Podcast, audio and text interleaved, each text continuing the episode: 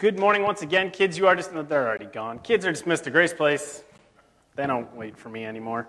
Um, good morning once again. Thank you for being here. If you, uh, you want to grab those Bibles uh, I was talking about earlier and go to Exodus 3. Exodus 3 is where you're looking um, to be. And uh, so if you need help getting to Exodus, it's going to be right in the beginning. Go flip the first couple of pages, Genesis, get past Genesis, you go into Exodus, and then Exodus 3 is where we're going to uh, be in for the majority of our time this morning. Uh, as you're turning there, I'd like to thank um, our hospitality team. Our hospitality team uh, seeks to make sure that anyone who walks into our church leaves feeling uh, known, leaves feeling like family. Um, that is their goal, that is their mission. And so it goes beyond just making sure the place looks clean and smells good, um, but it's, it's greeting, it's saying hello, it's making people feel welcome, it's answering questions, it's just generally um, caring for people in that moment, right? Hospitality is the care for strangers.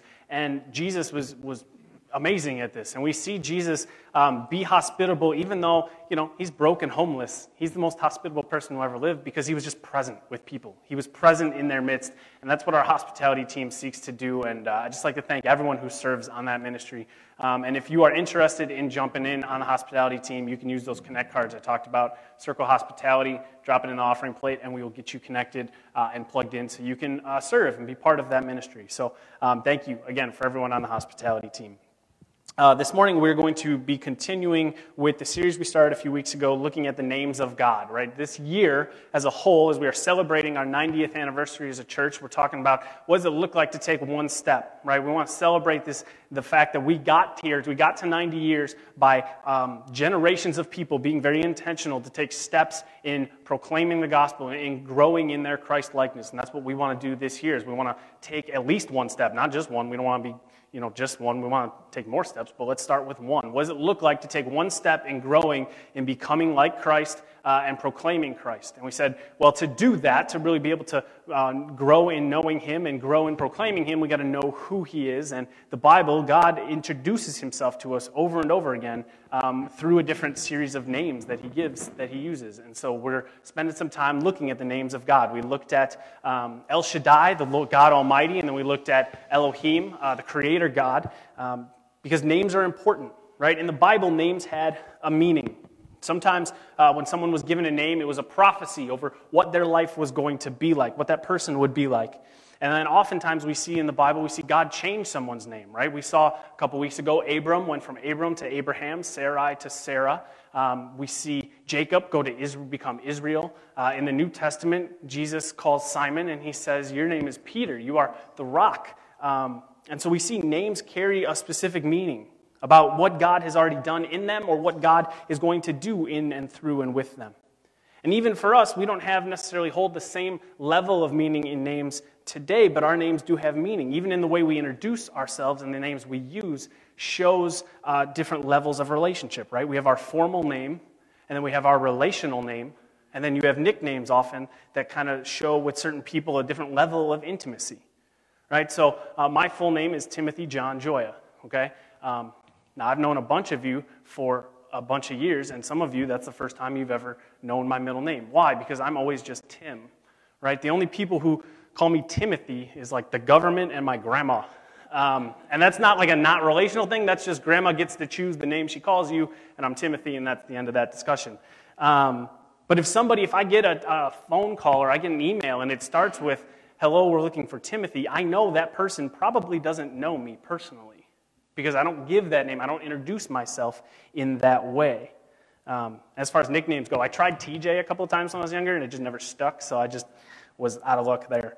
Um, but in general, I'm Tim. That's the relational name that I use. And that's what we're going to talk about this morning. We're going to talk about the relational name of God. God goes by many names. And, and as before we jump in, I want to say this, and I think I'm going to repeat this a lot as we go through this series because I want you guys to be holding on to this as we look at these different names. That God goes by a lot of different names, but that doesn't mean that we are talking about multiple gods. He has all of these attributes. As we look at the different names of God and the attributes and characteristics they reveal, He has all of these things at once right? Sometimes we engage with one aspect, part of God's character more than another at different times, but He is always all of these characteristics, and He is never not any of them, right? He never sets aside His love so He can focus on His mercy. Those things are always there all the time.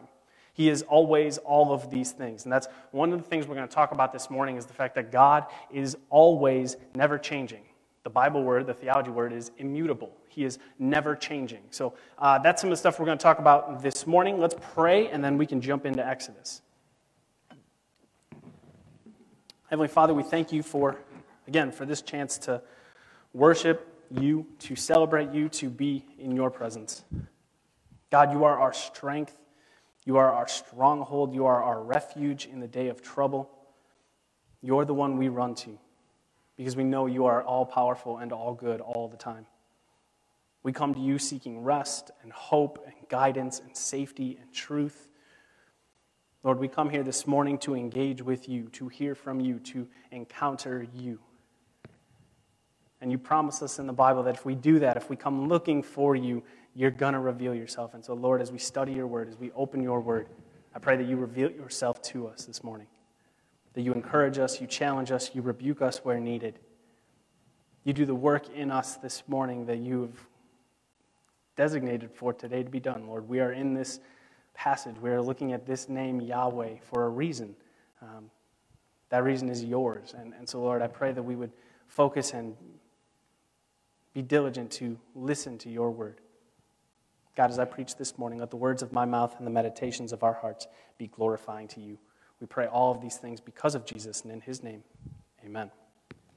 So we're going to go Exodus 3. We're going to start in verse 1. Um, we'll read a, a, section and then we'll go back and, and talk about it. Now Moses was keeping the flock of his father in law Jethro, the priest of Midian, and he led his flock to the west side of the wilderness and came to Horeb, the mountain of God. And the angel of the Lord appeared to him in a flame of fire out of the midst of a bush. He looked, and behold, the bush was burning, yet it was not consumed. And Moses said, I will turn aside to see this great sight, why the bush is not burned. When the Lord said, saw that he turned aside to see, God called to him out of the bush, Moses, Moses. And he said, Here I am. Then he said, Do not come near. Take your sandals off your feet, for the place on which you are standing is holy ground. And he said, I am the God of your father the God of Abraham, the God of Isaac, and the God of Jacob. And Moses hid his face, for he was afraid to look at God. Then the Lord said, I have surely seen the affliction of my people who are in Egypt, and have heard their cry because of their taskmasters. I know their sufferings, and I have come down to deliver them out of the hand of the Egyptians, and to bring them up out of that land to a good and broad land, of land flowing with milk and honey, to the place of the Canaanites, the Hittites, the Amorites, the Perizzites, the Hivites, and the Jebusites. And now, behold, the cry of the people of Israel has come to me, and I have also seen the oppression with which the Egyptians oppress them. Come, I will send you to Pharaoh, that you may bring my people, the children of Israel, out of Egypt. But Moses said to God, Who am I that I should go to Pharaoh and bring the children of Israel out of Egypt? He said, But I will be with you, and this shall be the sign for you that I have sent you. When you have brought the people out of Egypt, you shall serve God on this mountain. Then Moses said to God, If I come to the people of Israel and say to them, The God of your fathers has sent me to you, and they ask me, What is his name? What shall I say to them? God said to Moses, I am who I am. And he said, Say this to the people of Israel I am has sent me to you. God also said to Moses, Say this to the people of Israel The Lord, the God of your fathers, the God of Abraham, the God of Isaac, and the God of Jacob, has sent me to you. This is my name forever, and thus I am to be remembered throughout all generations. So, before we get into this name of God, um, I want to talk a little bit about what, what it means, and then we'll talk about why it's important for us. Um, but here, Moses is out tending sheep. He's doing that because Moses, um, very briefly, the story of Moses, was born, uh, is a Jew of Jewish, Jewish, descent. He's an Israelite, gets raised in Pharaoh's house, um, and then grows up in the palace, grows up in Pharaoh's house, uh, ends up um, attacking and killing an Egyptian who is beating uh, an Israelite. And because of that, he is outcasted by everyone. The Israelites don't consider him a true Israelite because he's grown up and he's basically Egyptian um, through adoption. And the Egyptians now cast him out because he just killed an Egyptian. And so now Moses is hated by everyone. His entire bloodline, everyone that he, everything he knows, uh, rejects him. And so he runs away. And he goes and he becomes a, a shepherd. He gets married and he's out tending flock uh, for his father in law when this happens, when he sees this burning bush. And he sees the burning bush, and he says he turns aside to see this bush that was burning but was not being consumed by the flames. I think it's really interesting, and we have a, a lot to, I mean, it's a whole, I think, sermon unto itself that Moses sees what God is doing, and he stops and he responds. Right? God's always working, God's always calling to us. Do we always take the time to stop and see what God is doing? Do we always take the time to stop and see what it is that is this thing that is different and set apart? Because we get so caught up in the busyness and business of life that we don't take time to stop and say, hey, that's different. I, I want to see what God's doing here. Um, but Moses does.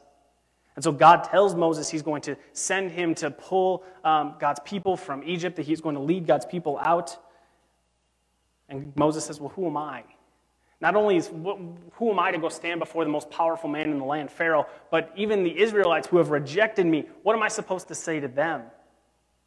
And so then we see in verse 14 and 15 what God tells him. God said to Moses, I am who I am. And he said, Say this to the people of Israel I am has sent me to you. God also said to Moses, Say this to the people of Israel The Lord, the God of your fathers, the God of Abraham, the God of Isaac, and the God of Jacob has sent me to you. This is my name forever, and thus I am to be remembered throughout all generations. God here reveals his personal relational name. He says, I am what I am. It Could also be translated, I will be what I will be.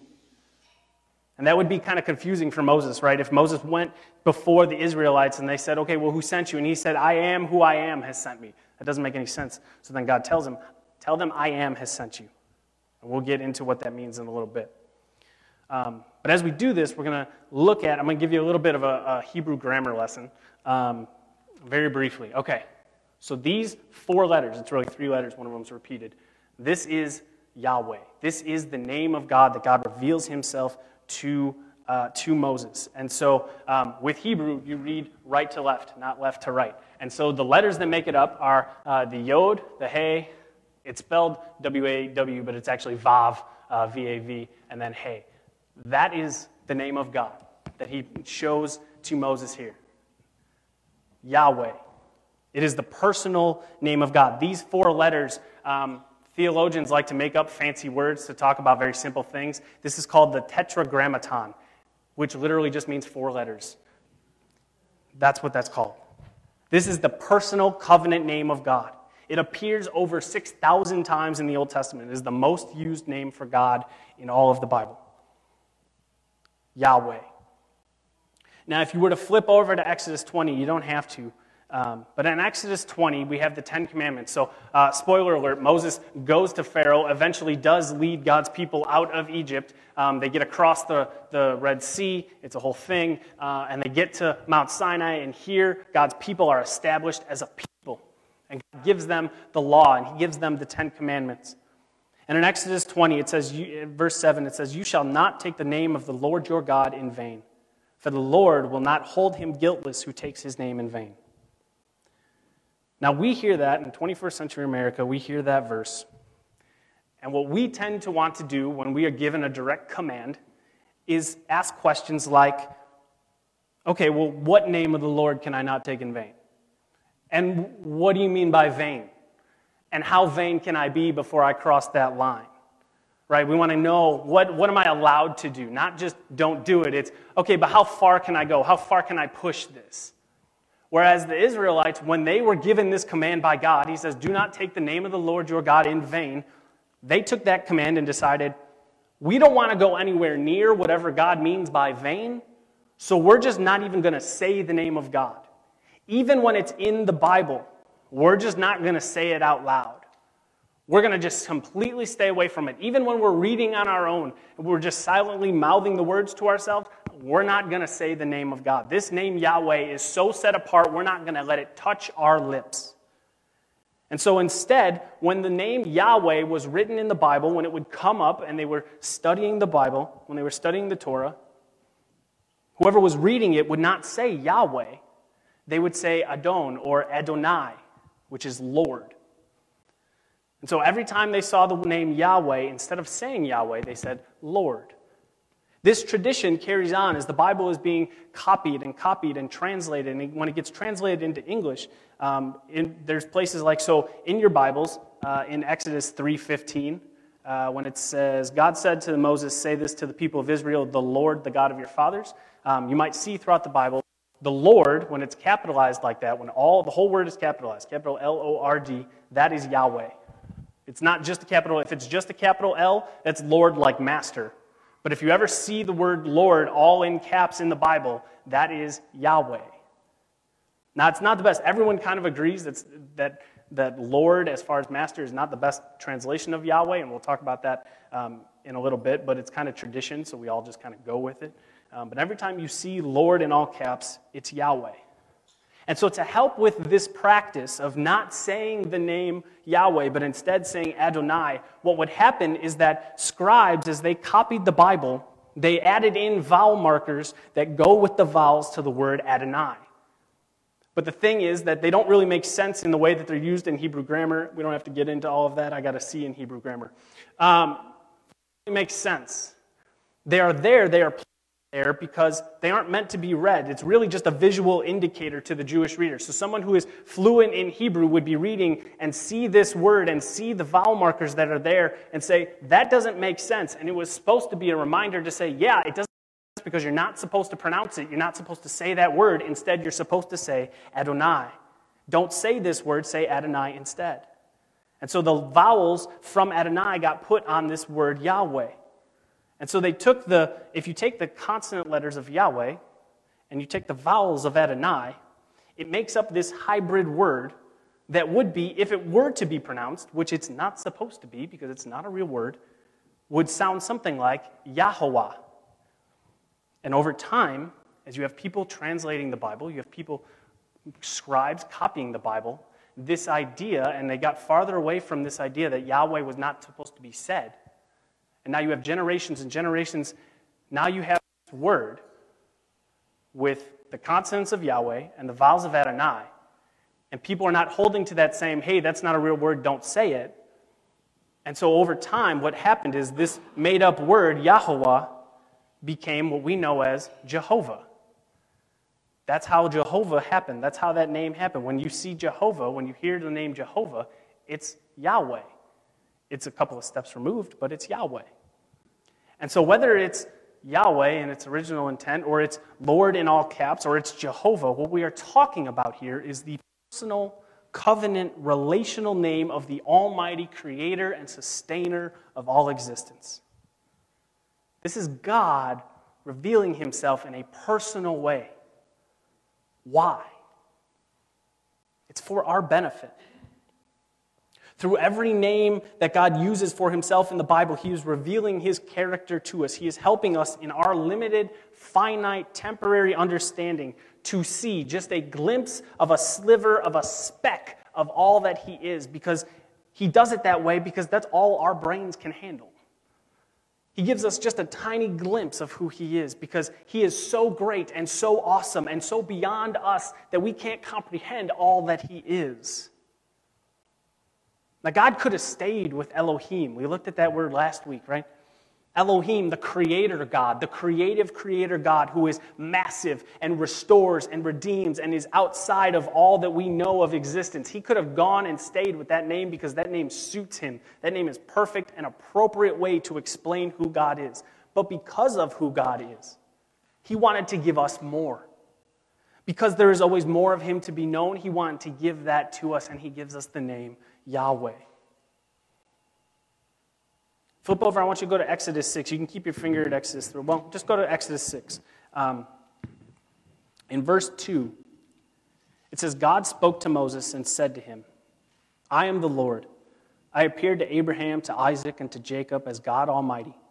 But by my name, the Lord, I did not make myself known to them. And then in verse 4 it says, I also established my covenant with them to give them the land of Canaan, the land in which they lived as sojourners. Here, Yahweh tells Moses, He says, Look, Abraham, who I first called, who I established this covenant with, his descendants, Isaac and Jacob, these pillars of the faith that we hold up. He says, They knew me as Elohim. They knew the massive creator God of all existence, but they didn't know Yahweh. They knew the one who made the promises. They knew the covenant being laid out, but they didn't actually get to experience God fulfilling those promises, fulfilling that covenant. That would happen over a course of generations. But what God says to Moses is that every one of them trusted the promises God made. Though they didn't get to see it, they believed and they trusted God, even in the parts of God that they didn't get to experience firsthand. They didn't get to experience this relational uh, uh, covenant idea that Yahweh brings. They got to know Elohim, who is kind of set apart, who is massive and almighty. And right, we talked about Elohim. And so they saw God as this set apart one. Abraham and Isaac and Jacob, they didn't get to know God as Yahweh. And yet they believed, and yet their faith was strengthened. And God is saying to Moses, They didn't know me as Yahweh, the personal, relational God, and yet they believed. How much more should you believe? Because you know me on this level. Fast forward to now, Christians, we are on this side of the cross. We get to look back on it. And so, how much more of the evidence of Yahweh's provision and protection and grace, the glory and the mercy that we see in the cross, how much more should we believe? How much more should our faith be strengthened, knowing as much as God has revealed to us? This step by God to make himself known in a personal way, this is God is Yahweh, and it's an important reality, and it's important for us. And that's what I want to spend the bulk of our time this morning talking about why it's important that God is Yahweh, that God is this relational covenant keeping God, why it matters that He would reveal Himself in a more intimate, personal way. The first way it's important is because it's important because it makes God knowable, because God is knowable. Yahweh gives us His personal relational name because He is the God of community. He, within himself, within the Trinity, Father, Son, and Holy Spirit, has eternally been in perfect relational unity within himself. He has always been the God of community. And he is the God who wants us to know him. He already knows us, right? We talked a few weeks ago about God's omniscience. He is all knowing. He wants, he already knows all of us, but he wants us to know him. He wants us to have a relationship with him. He is not a being or some spiritual force, but a God who is knowable. And the great thing about that knowability, yep, I made it up, is that there is always more of Him to be known. He wants to be invested and engaged in our lives. And there is always more of Him to be known because He is so massive and awesome. There is always more to know of Him, more to experience of Him. He is the God who wants a relationship. He is the God who is knowable. In Genesis 3, um, so Genesis is written by Moses. After he has this interaction with God and they're on the mountain, he goes face he gets to spend a lot of personal time, one on one time with Yahweh. God, Moses writes Genesis. Now, he wasn't there. But Moses, writing under the direction of God, when he's writing Genesis 3, when sin enters the world, in Genesis 3 8, after sin has happened, it says, They heard the sound of the Lord God walking in the garden in the cool of the day. And the man and his wife hid themselves from the presence of the Lord God among the trees of the garden. But the Lord God called to the man and said to them, Where are you? Each of those three times God is mentioned in verses 8 and 9 of Genesis 3, we see Lord is all capitalized, which we already talked about, is Yahweh. Moses is looking back, Moses, writing under the direction of the Holy Spirit, looks back to when sin enters the world, and he says, He's referred to as Yahweh, God is referred to as Yahweh Elohim, the massive, awesome creator combined with the personal God. Sin has entered the world. Relationships have been broken. Everything will be affected by it. The perfect unity and existence that once was has been cracked. Death and rebellion have entered into the world. God goes looking for his creation. Yahweh goes looking for his creation.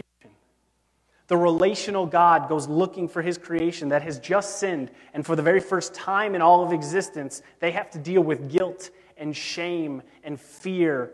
All the stuff they never even had an idea of now is flooding into them. And so Yahweh shows up. Yahweh shows up, and yes, there are consequences. There are always going to be consequences to sin.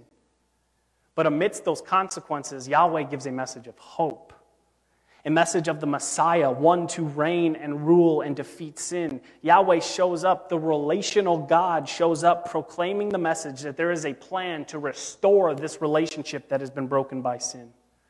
A plan to restore the relationship between man and God, God sending his son Jesus to die on the cross for us in our place.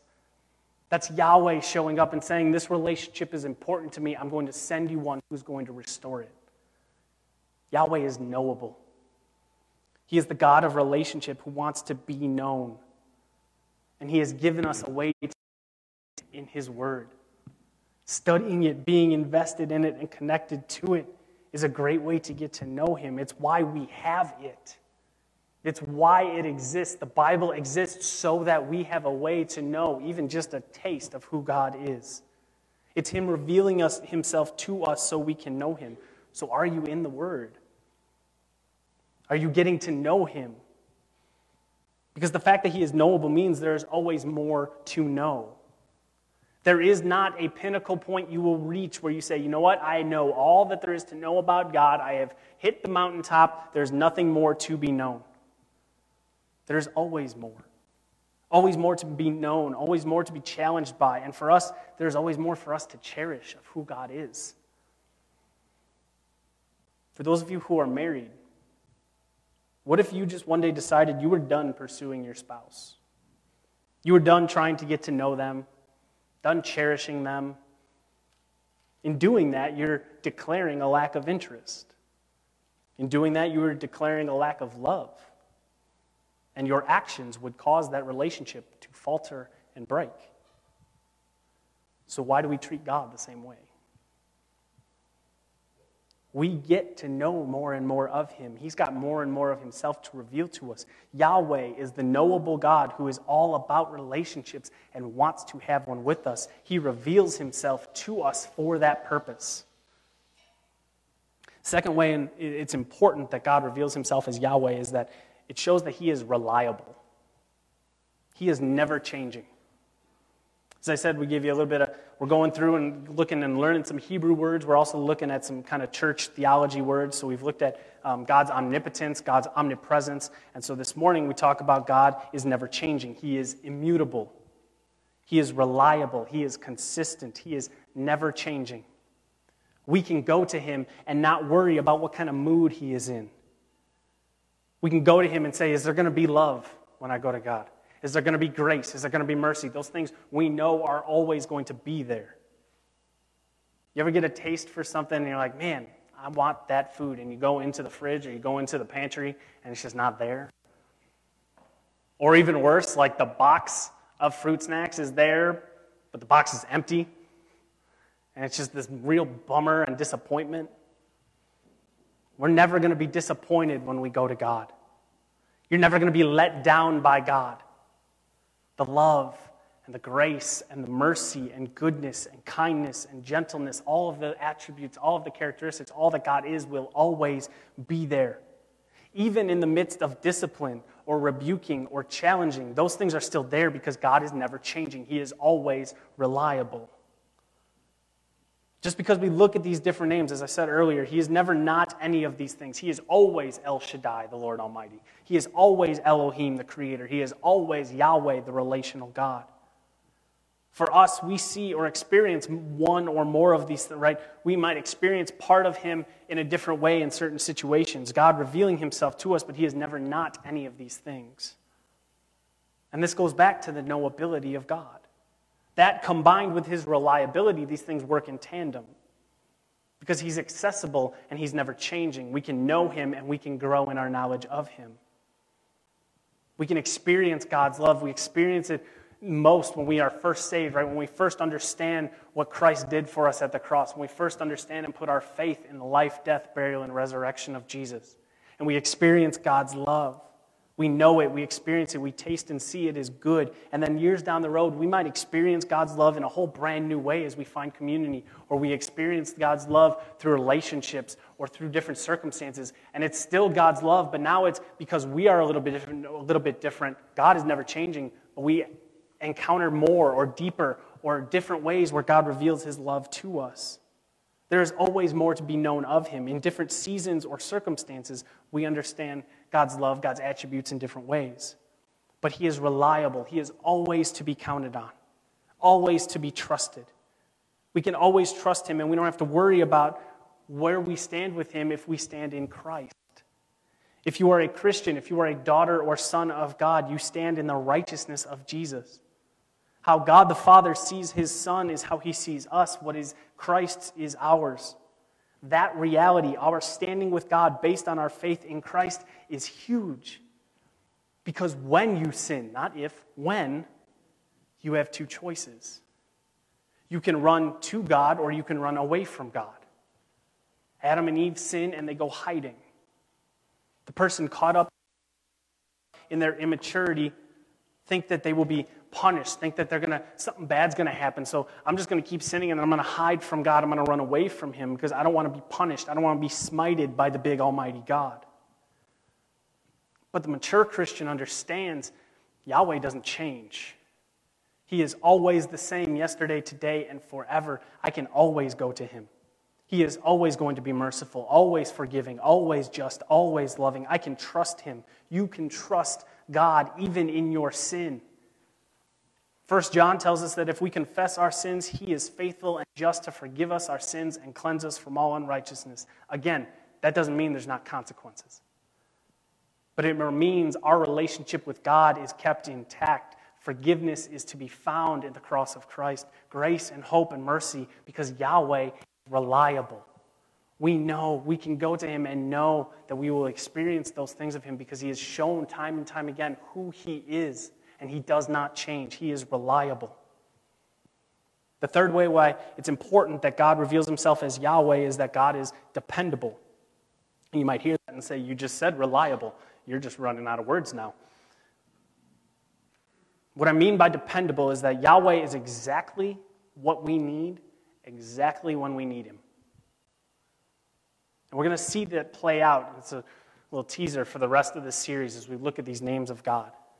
Because gonna, we're going to study these other names of God and we're going to see characteristics and see when God shows up in these different ways. When he shows up as Jehovah Raah, the shepherd, or Jehovah Rapha, the healer, or these different ways where God shows up. He's revealing himself in specific ways in these different parts of us that we need exactly in that moment.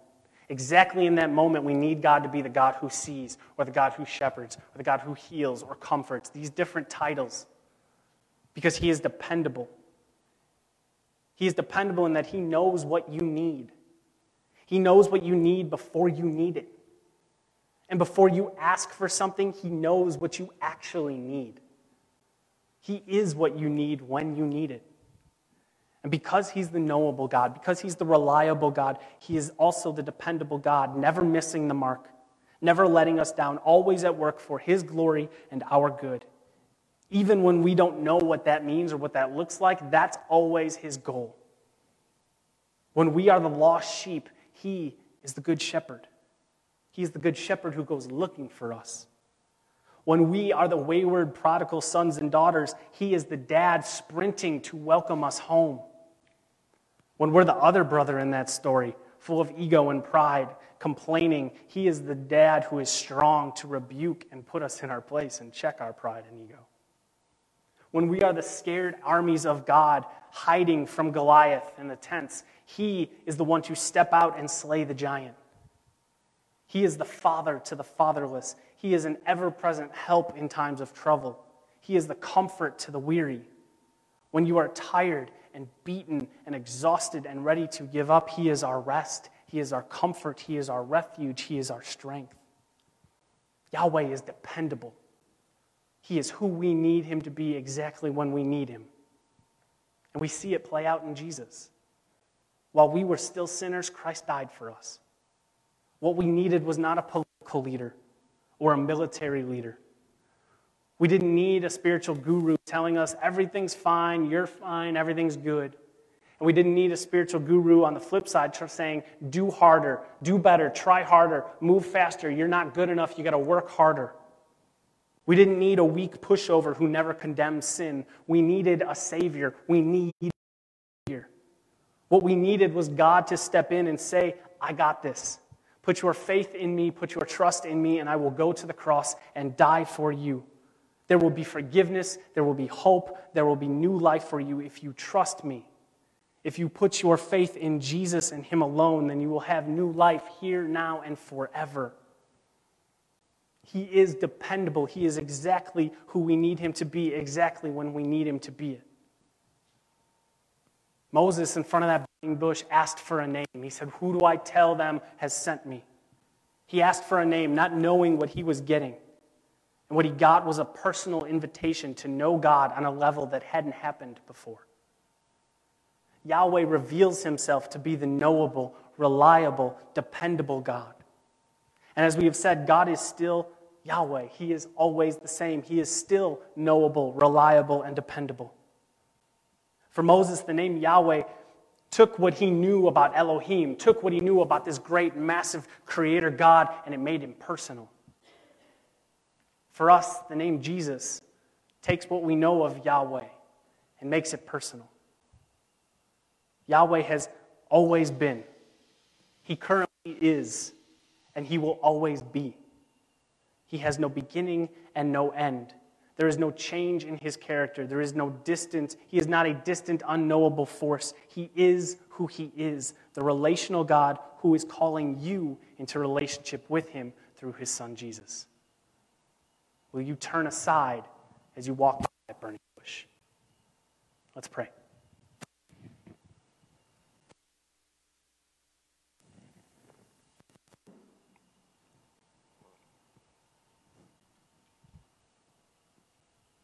Heavenly Father, we thank you for today, for another opportunity to celebrate you, to worship you. God, we thank you for this name, Yahweh, this relational, intimate way to know you, to call upon you. The never changing character, that immutable characteristic of yourself that you reveal to us. Lord, let that comfort us. Let that seek to know you better. And as we do that, and as we run to you, and even in the midst of our sin, even in the midst of our rebellion, let us be, remember that you don't change. That you are the God of relationships. You are the God who wants to have relationship with us, and you are the God who knows us and wants us to know you. God, that we might come to know you in a deep and true and different way, and that we never get tired, we never get bored, because we can always be motivated by the fact that there is always more of you to be known. Lord, let us never be satisfied with how much we know of you. Let us always want to know you more. Let us always hunger and thirst to know you deeper, to cherish and rejoice and be in your presence. God, as we go into the world, help us, remind us, encourage us that of who you are and why it matters that you are this personal God, that it matters because you are personally, intimately involved in this world, that you are with us always. Let that reality spark us on to be the lights of the world you have called us to be. We pray all of these things because of Jesus and in his name. Amen.